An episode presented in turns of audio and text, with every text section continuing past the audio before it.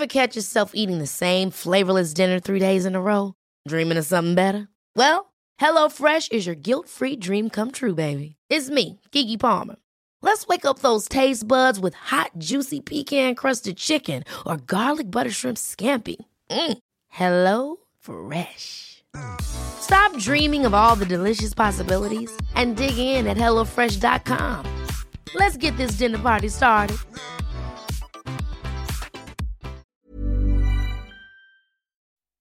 Hello and welcome back to the Train Happy podcast. My name is Tally Rye, and this week's episode we are discussing something I think that will likely resonate with a lot of you, and that is dealing with the later stages of recovery and navigating the triggering social media posts that we see and how we deal with that. Now, I, I particularly think this is a, an important episode for right now because here in the UK we have just been told about the potential path to the end of lockdown here in the UK, and we've been given this date of June the 21st. And there's been a lot of pressure around, you know, changing the way we look for, you know, this end of lockdown moment, and that a lot of that involves weight loss and I know that can be triggering for a lot of people. So, I am joined by registered nutritionist and intuitive eating counsellor Ollie Matatal, and you may know her as at Well with Ollie. And if you don't know her already, you will love her and you must go follow her work. Ollie is brilliant, and we had such a a really insightful, interesting, and I think I personally found a really enjoyable conversation, and I think a lot of what Ollie talks about from her own experiences are so relatable. So I really hope you enjoy this discussion. Before we get into it, of course, it's time for Train Happy Trooper of the Week.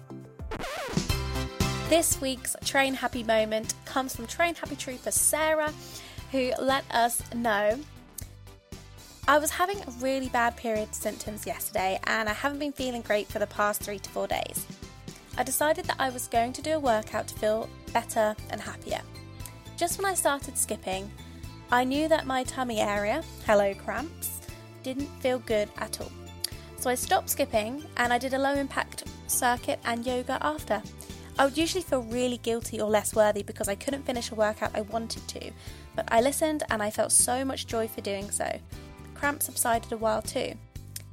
Think it was my body's way for saying thank you for listening.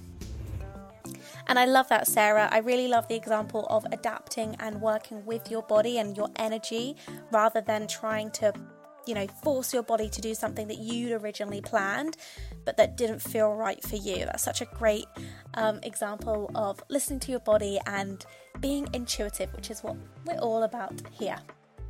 If you want to share your train happy moment with us, please get in touch on email at trainhappypodcast at gmail.com or you can direct message us at trainhappypodcast and we will read those out for you. Okay, so here is my discussion with Ollie. Like I said, I think you're going to enjoy this one. Let us know what you think on social media if you do. Um, I'd love to hear your thoughts on this discussion. Welcome, Ollie, to the Train Happy podcast. Thank you so much for joining us today. How Thank have you been? me. Oh, our pleasure. How have you been? 2021 so far. It's been a Yeah. roller coaster of a time, but how have you been? Definitely. Thank you for asking. I think, to be honest, I've come into this new year feeling like, okay, I'm just going to really focus on like doing little things every day that are going to help support my mental health. Last year, there was so much going on and it just really felt like such a slog. Literally every day. Mm. I love that word. It just felt like such a slog. Um, and to be honest, going into January, I found it a bit difficult because online there's a typical like new year, new me, everyone's Yep. starting afresh. all of all of that nonsense, in my opinion. Um, and I didn't really feel like I had a new year until the first of Feb. Um, and something just switched. I don't know if it was the days getting a bit brighter. Um, I'm not sure if it was just something sort of like within me, but something switched. And I was like, do you know what? This, the 1st of Feb is my new year. I'm going to take it from here and I'm going to do sort of little realistic things each day to help support my, my mental health.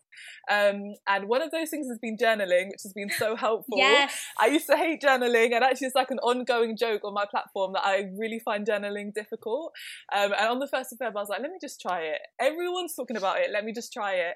Um, and it's helped so much. So I'm feeling in a much better headspace. There's still lots going on, and that it is still really difficult. But I'm definitely feeling like I'm in a position where I've got a bit more power back. Um, and yeah, that's a really, really great feeling and a sort of newer feeling um, compared to the last like 12 months. Definitely. Do you have any like little tips you do for journaling? Do you give yourself questions to answer? Do you just randomly write your thoughts down? Because I always felt like there was some magic way you were meant to do it. And Yeah. I ended up just writing my stream of consciousness down almost, like how I'm feeling down. But I do know that there are great places where with prompts and questions that can also be really helpful. So I wondered if you had a preference or how you how you choose to journal. Definitely. And I think, do you know what? It's funny you said that actually, because I think that's what put me off the most. Yeah. Whenever someone's like, okay, you have to write it this way, sometimes I'm just like, oh, I can't do it. And then I just won't even try it. Um, so I think I start by doing just like a stream of consciousness, just writing everything down. Um, and then I just ask myself, like, try and ask myself like three questions, like, how are you, first of all?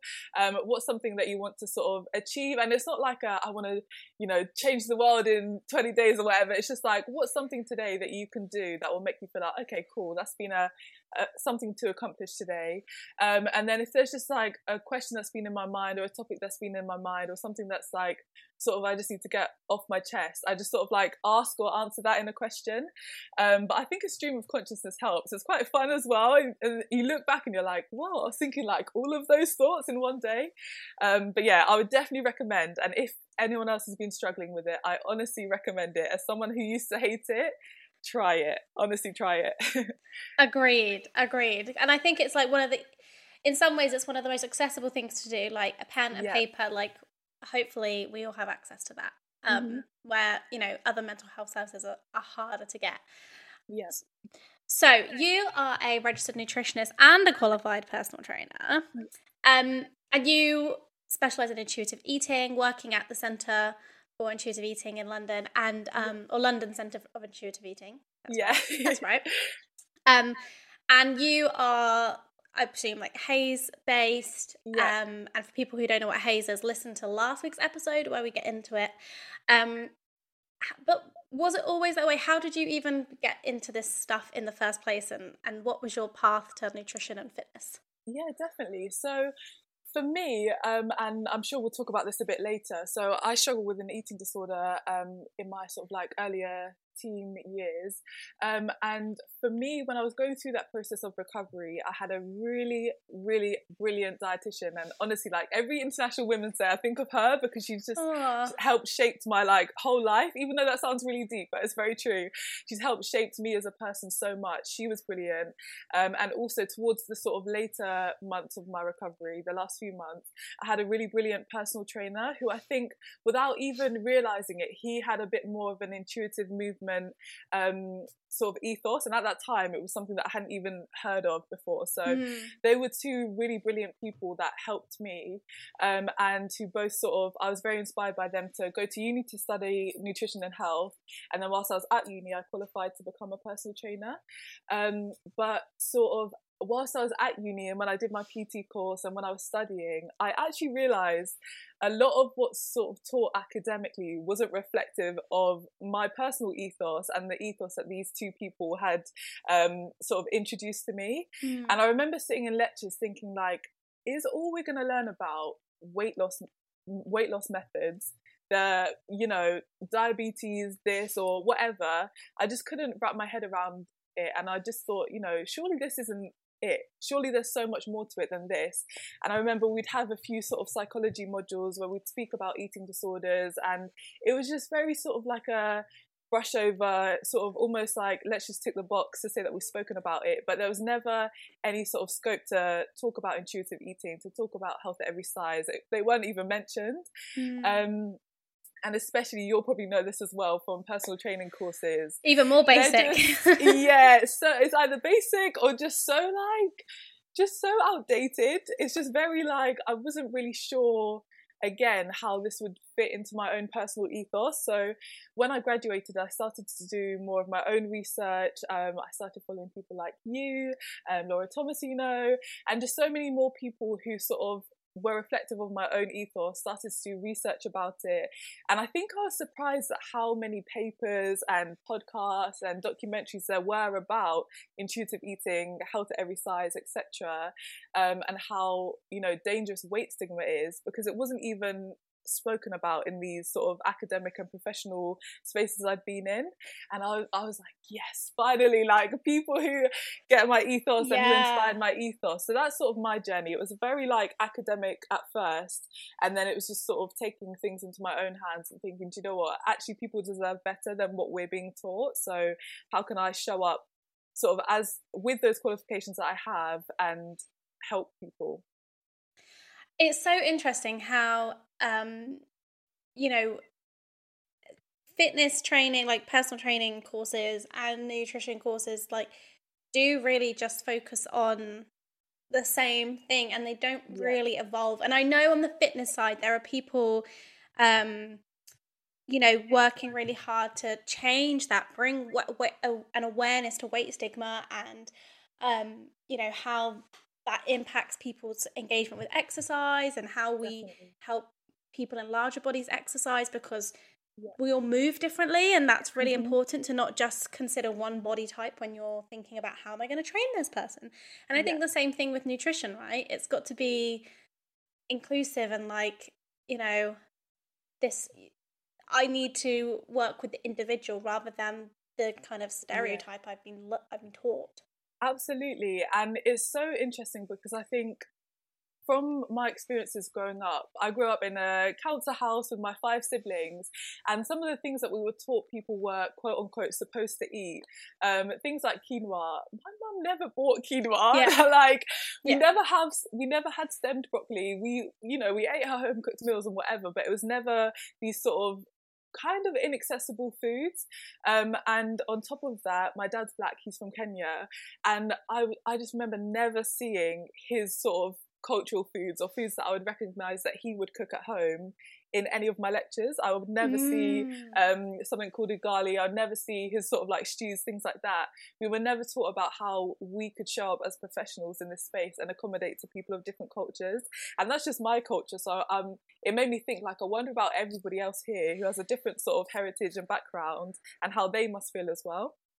That's so interesting. That's something I, not having had the nutrition education, was you know maybe had some awareness of, but also didn't realize how it's so focused on a Western diet and it's not yeah. focused on different communities. And we know there are, you know, different cultures and communities within like the UK. Definitely. And these people need still need the same services and yeah. and we need professionals to have the same under, same understanding of that. No, for sure, and definitely being in a university in London as well. I was thinking like yeah. the majority of our students are black or BIPOC. So I'm not sure why we're only being taught about sort of Western ideals. And I think as well, what came with that was a lot of stigma that um, a Western diet was healthier.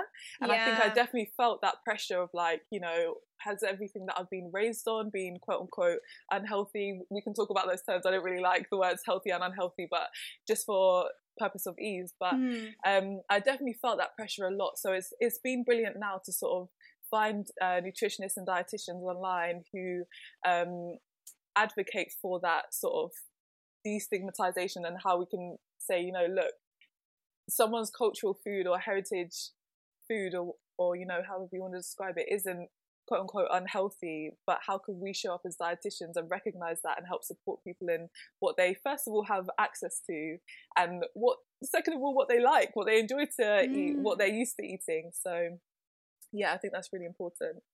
It is so in yeah, it is so interesting to me that yeah, we aren't I don't know, like there just isn't that same respect and yeah. knowledge around different cuisines and different definitely um you know what food is common in different communities. Um, definitely. Um and I think it is. You know, I've seen, like I said, maybe you're more in the nutrition stuff than I am, but I have seen there are people online talking about this. There are people highlighting that, um, you know, cultural food is mm-hmm. important. It's it's you yeah. know it's important to experience your culture and and have that familiarity. Um, Definitely.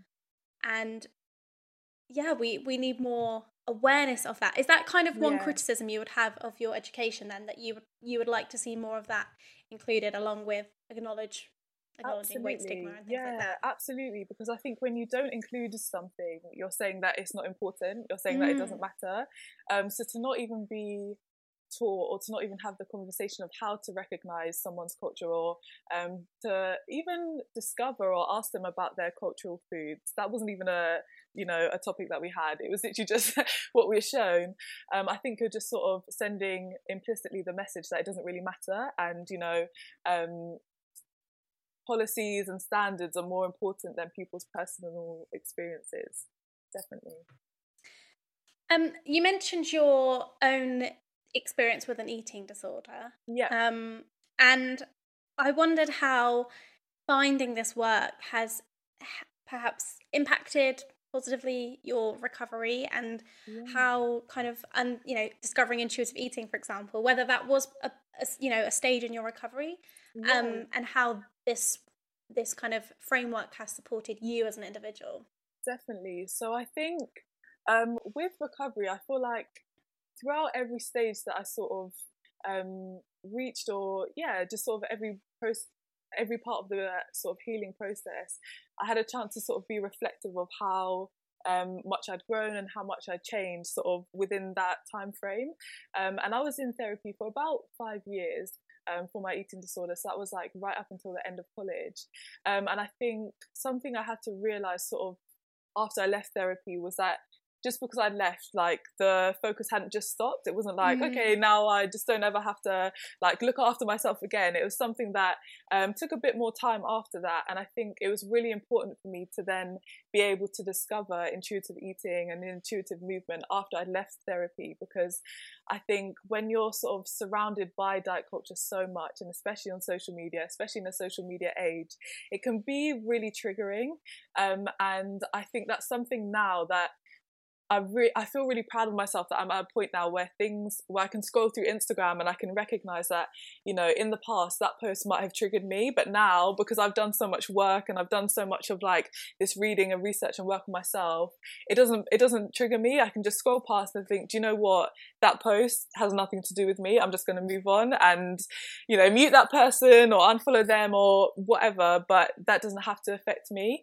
Um, so I think it has been a really important part of supporting the sort of long term journey of life even though that sounds a bit cringy but i think it's just it's it's been really important in the sort of continued healing process um, and has helped sort of um, i guess maybe prevent relapses or just yeah just help support me i guess.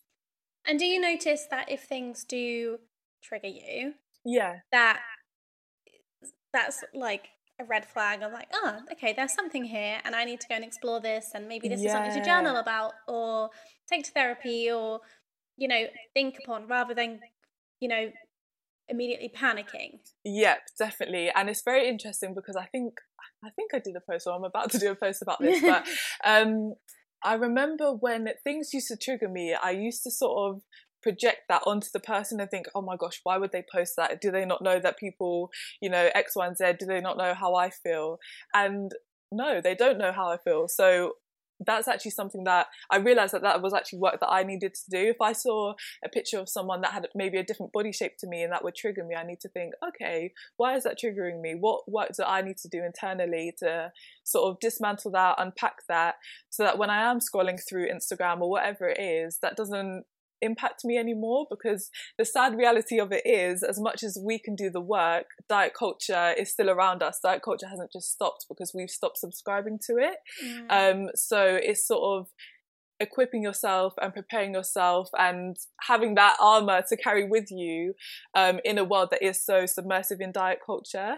Um, so I think, yeah, it has been really important to be reflective and think, do you know what, that has triggered me, but that's maybe not that person's fault, even if they've done something wildly problematic um, or they've posted, you know, there's things that I find super unhelpful, like what I eat in a day videos. And I think that's starting to become a bit more of a universal agreement that you know they they are a bit problematic but it's like okay but still what can i do to protect to protect myself in this situation um yeah i'm really interested in this because as someone who shares things online and you know likes to talk about my own experience which i know is triggering for people because i know mm. that it will bring up stuff for people um yeah. it's it can be a really fine line between being true to yourself and your story and your experiences mm-hmm.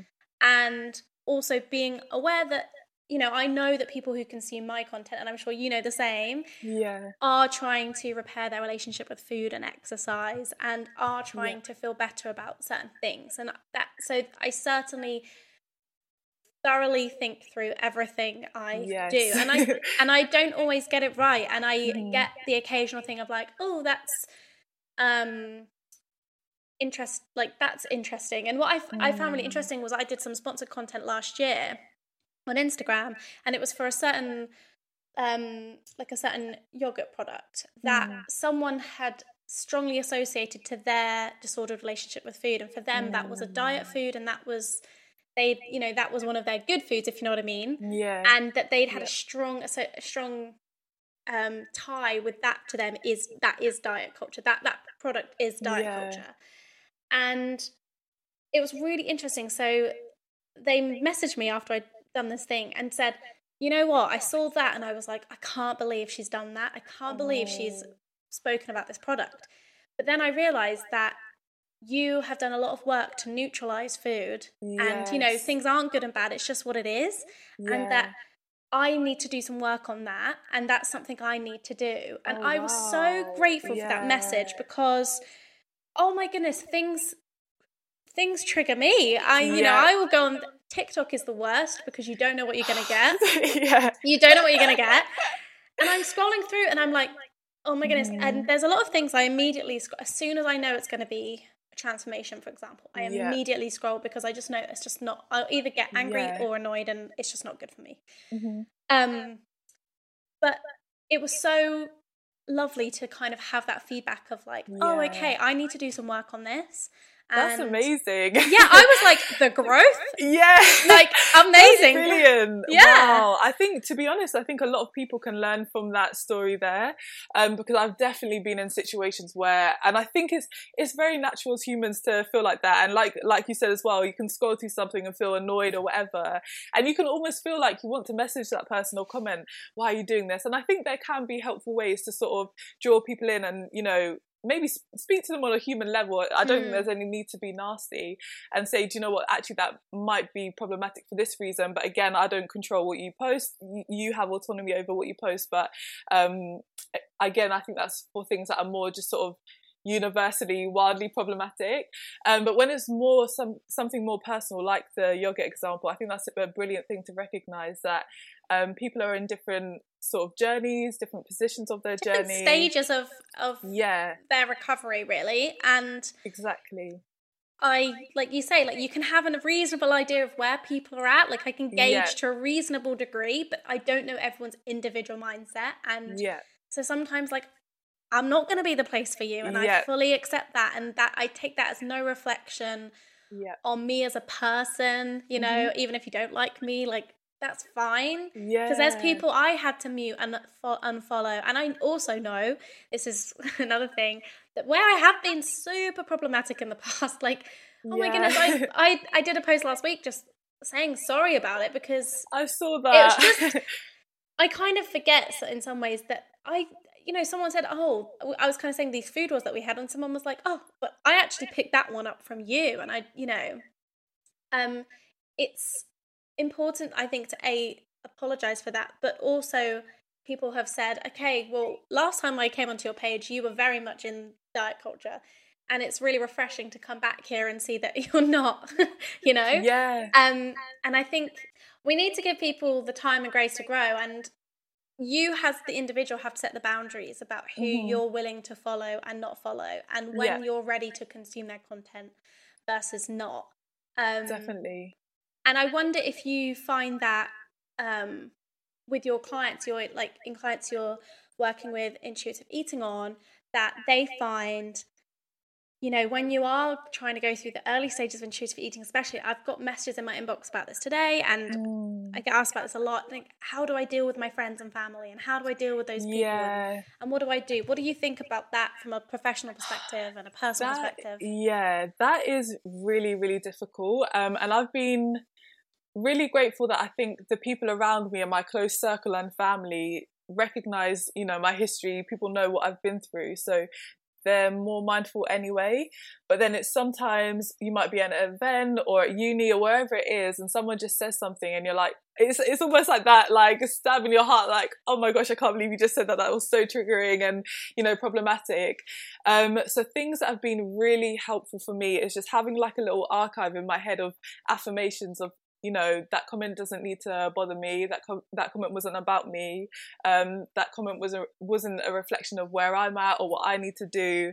Um, if that person's just said that they need to go on a diet i don't need to go on a diet.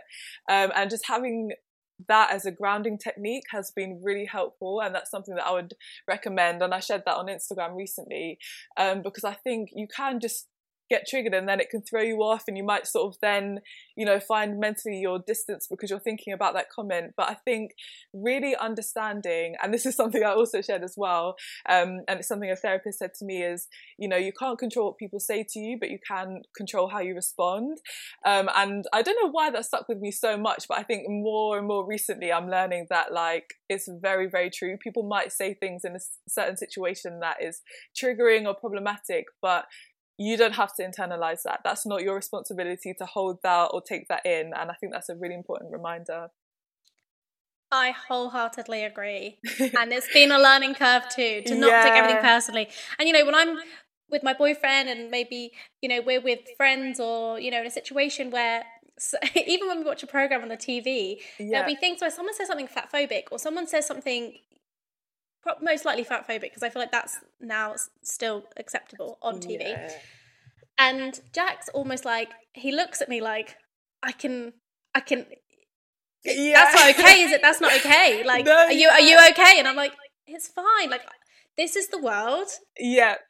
And like this like I I get it. I don't agree with it. I don't like it. We'll push mm-hmm. against it. We'll but I I don't know and I say that with a, a, level of privilege of being in a thin body yeah. and being able to not take it as a as extremely personal attack. Definitely. But I think, yeah, it's where it's so embedded in in yeah. the media. Um, you kind That's of interesting. Yeah, actually, but it's so interesting. Your partner. yeah, and how he's just always like, yeah, you said that like the same.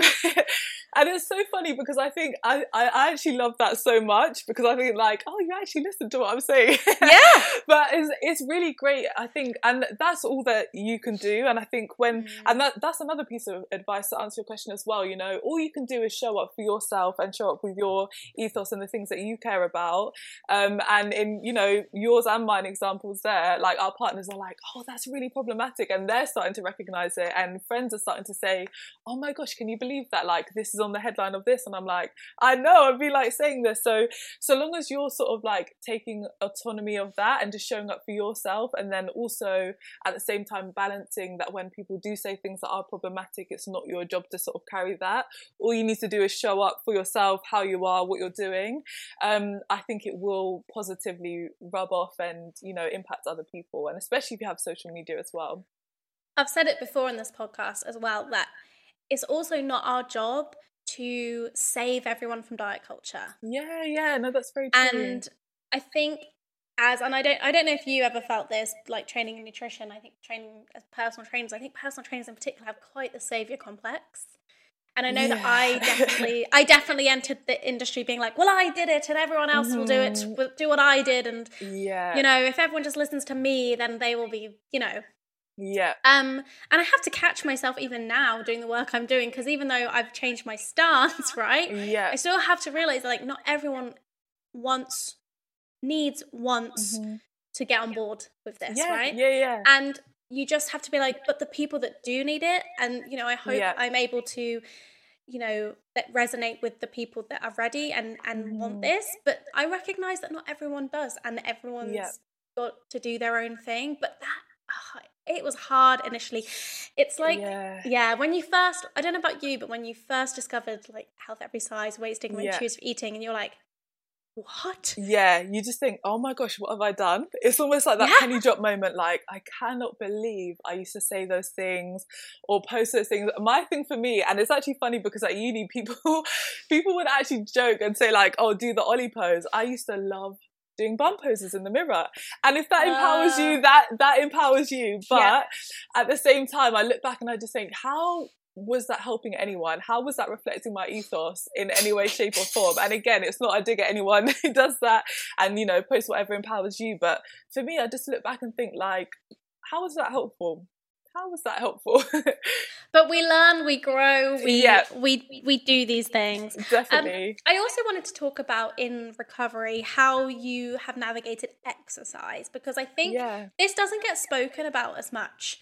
Um, I think in eating disorder recovery, there's often talks of like working with a dietitian and a meal Yeah. plan and getting to a point of, of weight restored and all, all those really important processes.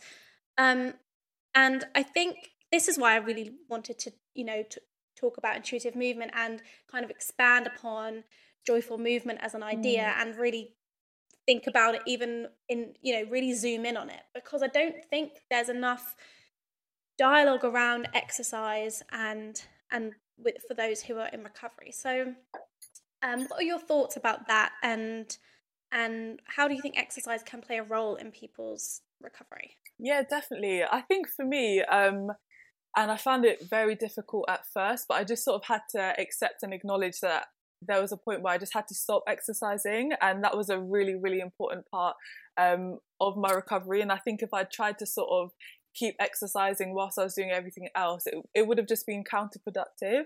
Um, and that is really difficult. And I know, you know, if anyone is in recovery right now, they might be hearing that and think, you know, I can't do that. I can't stop exercising. Like, what do you mean stop exercising?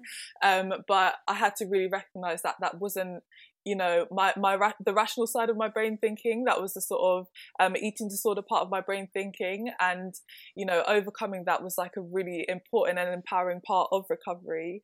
Um, so I definitely did stop exercising for for a long while, to be honest. And then, you know, for me, and I worked closely with my dietitian and a personal trainer. For me, um, it was sort of trial and error getting back into exercise. It was, you know, we'll try this this week, um, and you know, if that if that isn't working out, we'll try something else next week. We'll take, you know, a workout day off or add one, whatever it was.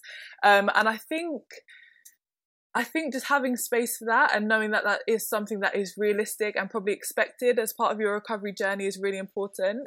Um, and then I think now it's been really brilliant because I've sort of understood that, you know, especially with online, how someone else moves, how someone else works out, whatever, again, it has nothing to do with me. And I just need to take autonomy of myself, for myself, and be mindful and sort of compassionate and understanding that I've had a history of an eating disorder. So there are going to be situations, for example, running.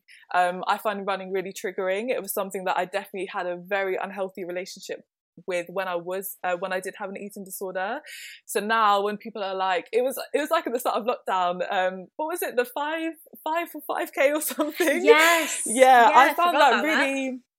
I found myself finding that there was a bit of pressure to to do that, um, and I found that a bit triggering. And I think you know just showing up that although lots of people around me were doing it, that works for them.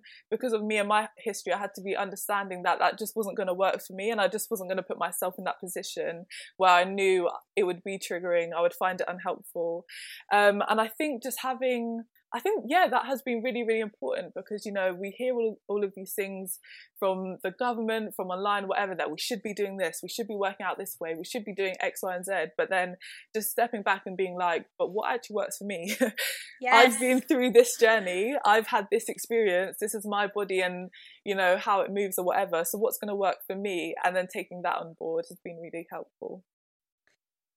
And have you found that you've wanted to change the way you move. So obviously not running. And this is something I talk about when I talk about intuitive movement and it's reflective of um, intuitive eating when we talk about the you know this pendulum idea that when you decide to um, stop dieting that yeah. you go to you know what we call donut land and everything like everything yeah. you can have everything you want mm. and similarly with like recovery in that sense of if you decide that I can't exercise for these reasons anymore and i mm-hmm. need to read i need to work on this relationship that the pendulum swings to rest and then the, the work is getting back to a happy medium where you find what you enjoy and what you yep. what you like doing and so i i always say to people if running was a part of your eating disorder if running was mm. strongly tied to dieting then don't run there's yep. so many other ways to move your body what other ways have you found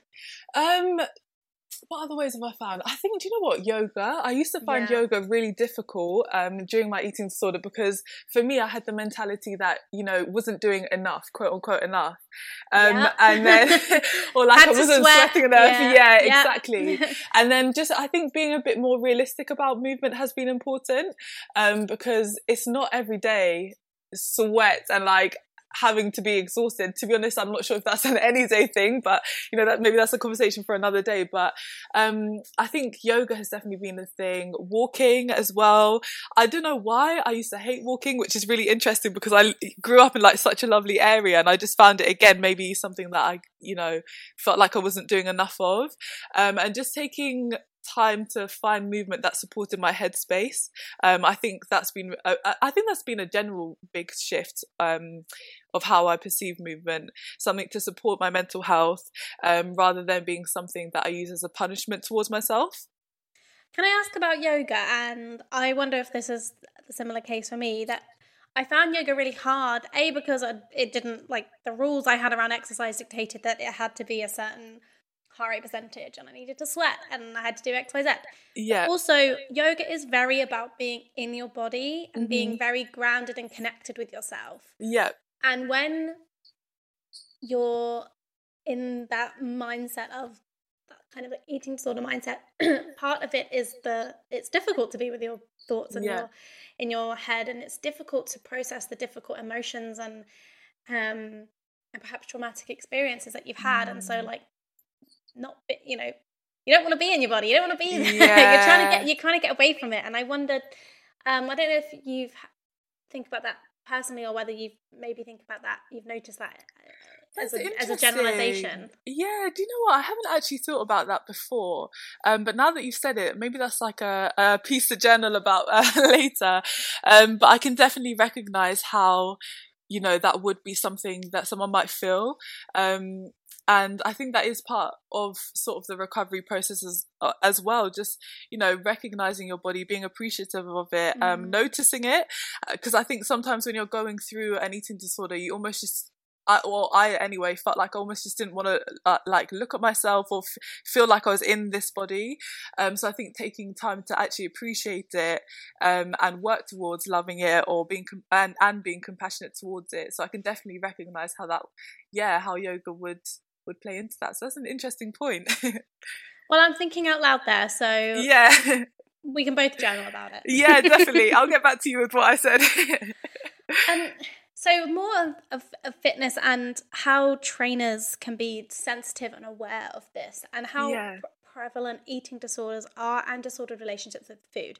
Um, I've noticed online there's been like big fitness personalities, mm. controversial fitness personalities yeah. really dismissing the importance and the impact that an eating disorder has on someone's a mental health and their physical health and well-being and that and i think this is where the stereotype of eating disorders only affect thin white women mm. is you know causing fitness professionals to completely disregard that experience in so many potential clients in their online communities and therefore really harming people you know yeah so how do we create a more sensitive um i suppose how do we create more awareness and sensitivity to for fitness professionals to kind of yeah. be aware that eating disorders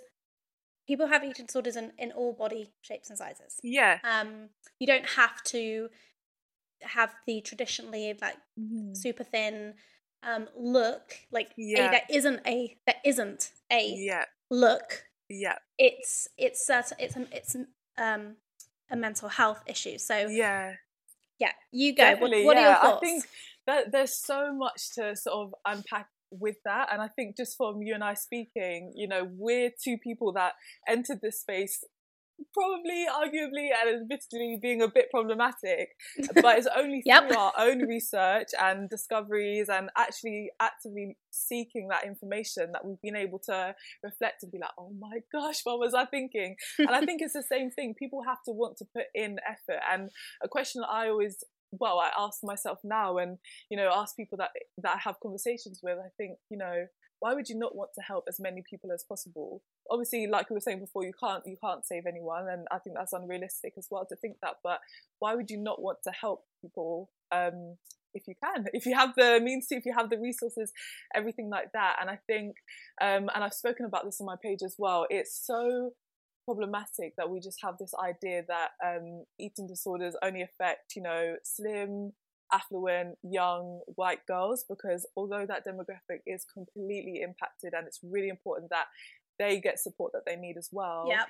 again it's a mental illness so it's it just yeah it just it, it can impact any and everyone and i did a post recently actually um, saying i was speaking about how you know although despite good intentions, saying things like eating disorders don't discriminate can actually be a bit problematic um, in terms of sort of representation of the black community and eating disorders. Because although, yes, eating disorders can impact anyone, I think it's really important to look at the differences and how they can sort of how they can impact someone or different communities and how they can sort of come up. Um, and I know that um, and it's you know uh, recognized across sort of therapy that eating disorders can develop as a trauma response. So, for example, when you're taking um, a black person, for example, or myself or whoever, um, if you sort of look at how they show up in the world and how they have to exist in a world that we're learning so much more about how it's systemically racist and all of these things. You know, we've we've been having these conversations. Um, you know, it's sort of understandable that there's going to be a different level and a different experience and a different way that trauma uh, manifests in that person.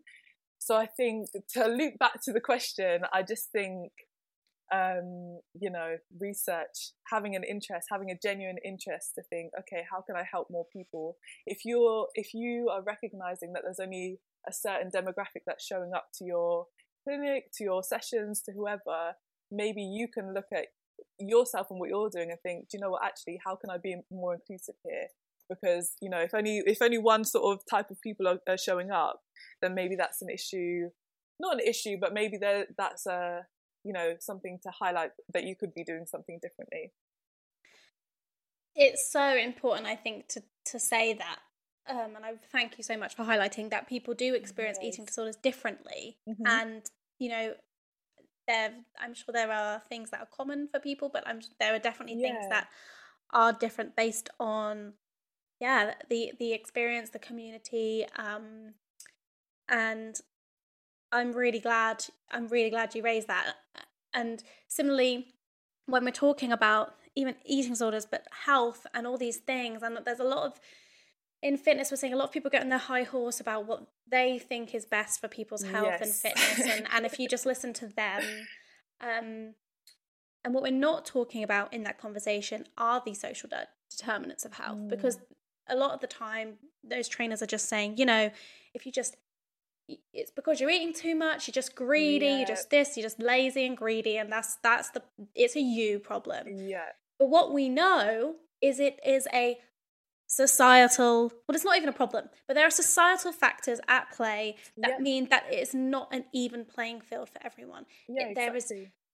you know we're thinking of in, you know impacts of poverty racism Mm-hmm. um marginalization you know if you're um lgbtq all those Yeah. experiences are gonna affect your physical and mental well-being Yeah, of course. and and i i think this is where you know as professionals we have to just get clued up on these things Yeah, absolutely. And it's interesting when people, you know, like you were saying, people who are a bit on their high horse, uh, speaking about, you know, the things that they were speaking about, how they can make a connection with mental health and exercise, but only when it's sort of in their the way that they they envision it the way that they think about it. And it's like so if you can recognize that mental and physical health sort of linked together how can you not recognize that if someone's struggling with their mental health it might play out in their physical health as well?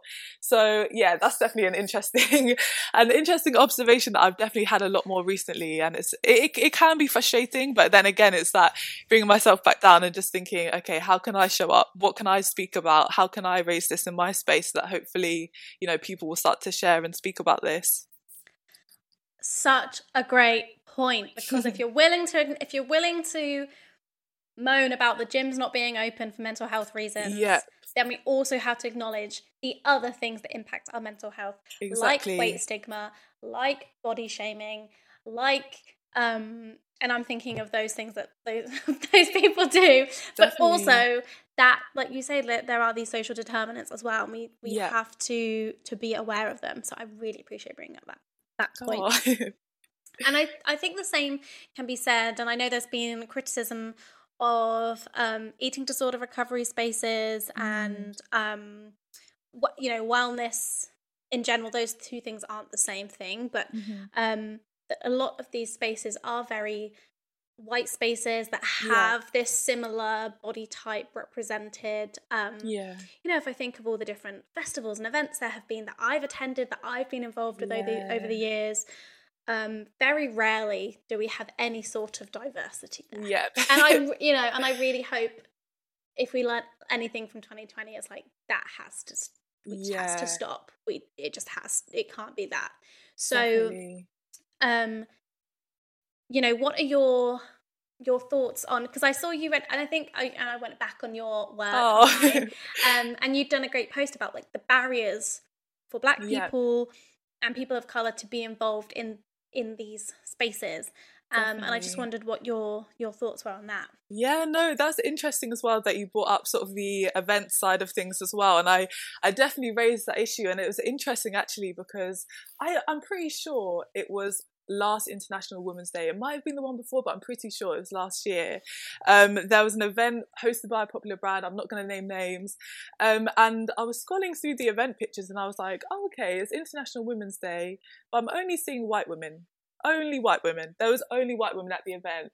And I just thought, you know, how can we be empowering all women if we're only including one demographic? And it was interesting actually because I bought, I sort of tagged the um the the brand, and I was like, you know, it, would be great to see more representation here.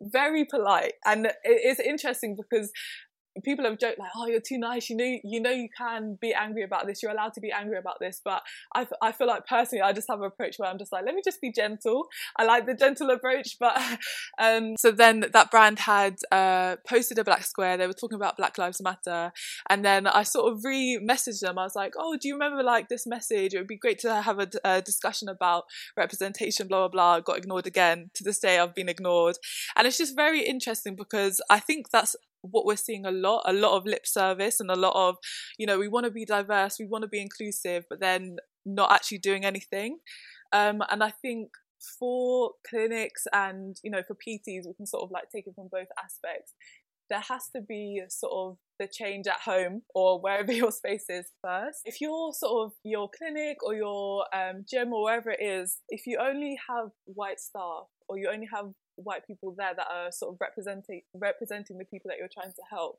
you have to recognize that that's a problem. Um, and I've said it before, you know, there doesn't need to be representation to validate someone's experience. Your experiences are valid, you know, regardless of whether there's that representation or not, because it's happened to you and that's your experience. But what happens is when there is that representation, it's it's saying or it's giving the message, oh, okay, so it's actually really important. Um, and I'm sure that you're um, familiar with Grace Victory. She's brilliant, and you know she's in her process of healing at the moment. So sending her lots of love. But yeah, I remember growing up, um, she was one of the first mixed race women that I saw online, if not the only, in my experience anyway, who had a similar sort of um, background to me and uh, was in eating, eating disorder recovery as well that I'd ever seen speak about her experiences online. And I remember when I discovered her and I discovered her book as well, I was like, oh my gosh, I feel seen. And to not only see her sort of journey, but then also sort of her end and, you know, her healing and everything, I was like, mm. wow, there's actually hope for me. And I think that's just a really important, important mes- message to get across. You know, if there's that representation there or someone that looks like me or whoever there, it's showing like, wow, I'm important in this space, like my voice matters. Um, and I think it's really important to understand that there can be sort of like a cultural um, importance as well. I had an experience recently, and I was speaking to some some friends about this, where um, I had a therapist, and it was around it was a few months ago, and I just had a feeling she was a white therapist, and I just had a feeling that I felt a bit like her experiment.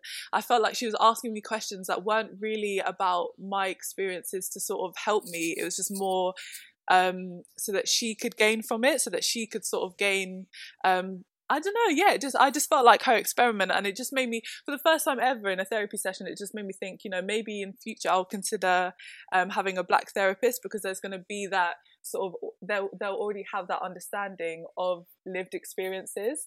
Um, mm. So I think yeah, that that would be my biggest biggest um, ask for people is hire people on your teams that are going to be reflective of the people that you're trying to help. Absolutely. And I know in the UK, in terms of therapy, there is um, Black Minds Matter, which yeah. is doing awesome work at providing Black therapists for Black people in the UK. Um, and they've been able to do amazing, and they've been able to provide it free for people through donations and, and things and definitely and i can send you some um, resources as well to put in the show notes or wherever you want yes, to do. Um, yeah that focus on yeah black mental health yeah, please do. That would be so lovely. Right. Definitely. It's time to ask you what has been your most recent train happy moment? I love that. I love that question so much. Do you know what? This time around, we're in lockdown what now? Lockdown three, four, three. five. I don't know. Do you know what? For me, it's really, really taking time to rest. I think the first lockdown, I felt a bit like um, I had itchy feet. I just felt, um, yeah, like I just wanted to go for walks. I wanted to, you know, do do all of those things because it was it was a very new environment. Um, and this time around i'm just tired. Like yeah. i'm just really tired. And i think again it's linking that sort of mental and physical health. Mentally i'm really really drained. There's just been lots going on. Um, and i think just holding space for myself and being able to take rest has been really really important.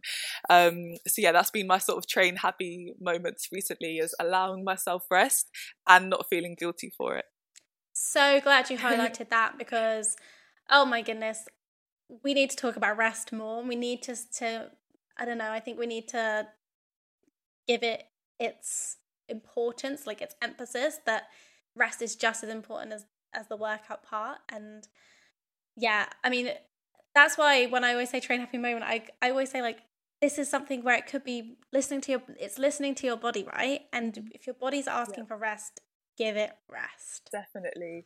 Um, I saw this. I saw this quote on Instagram, and it was like, "Give your body rest before your body makes you rest," and it's so true. Burnout is so, so real. True. yeah. Yes, I love that. It's yeah. So true. I love that. Um, and oh, and how much? And I mean, you know, and this could be a whole other episode. And I would love to do it, a whole other episode, um, in general about this because I'm so fascinated by the way that so much of our mental health and the way we experience things is so physical yeah. and has such physicality and it is in our bodies. And so like you said if you're feeling if you're mentally drained you're going to physically feel drained. Definitely. and it's it's a it is you know honoring that is so important. Yeah um, allowing yeah allowing yourself to show up and just be like i'm tired. I'm tired this week. I'm tired this month and i'm just going to let myself rest because that is so important is so important. And I think it's something that's thrown around so much. it's, you know, we all talk about rest, rest, rest. And I think actually the nap ministry, they're really good on yes, Instagram. Yes, yeah. Yes. They did a, a post recently and they were like, less talking about rest and more rest. And I was like, okay, mom. and then just like went for a nap. And it's so true. Just holding space for yourself and just being like, do you know what? I'm just going to take the week off. I'm going to take the month off, whatever mm-hmm. it is. Um, and just, yeah, be compassionate be compassionate. Ollie, it's been such a pleasure to chat with you. Thank you so, so, Thank so much for, for your time. Me, of course. My pleasure. Where can everyone find your work yeah. and your services and, and things like that?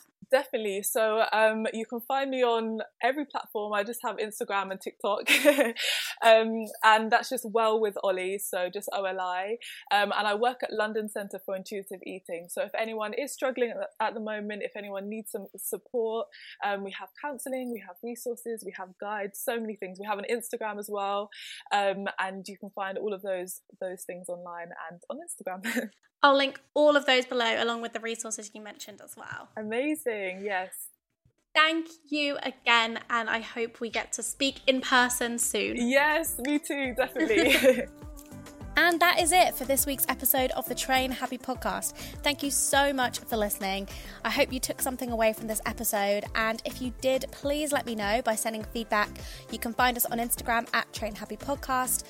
Or even better, it would be amazing if you could rate and review the podcast on whichever platform you're listening, as it really, really helps to support and boost the Train Happy message. And remember, if you have had a recent moment where this stuff has just started clicking for you, then share your story with us via email trainhappypodcast at gmail.com to become the Train Happy Trooper of the week. And if you have a burning question you would like me to answer, then please send those in too and it may be answered in our bonus Q&A episodes. Once again, thank you for listening and I will speak to you soon.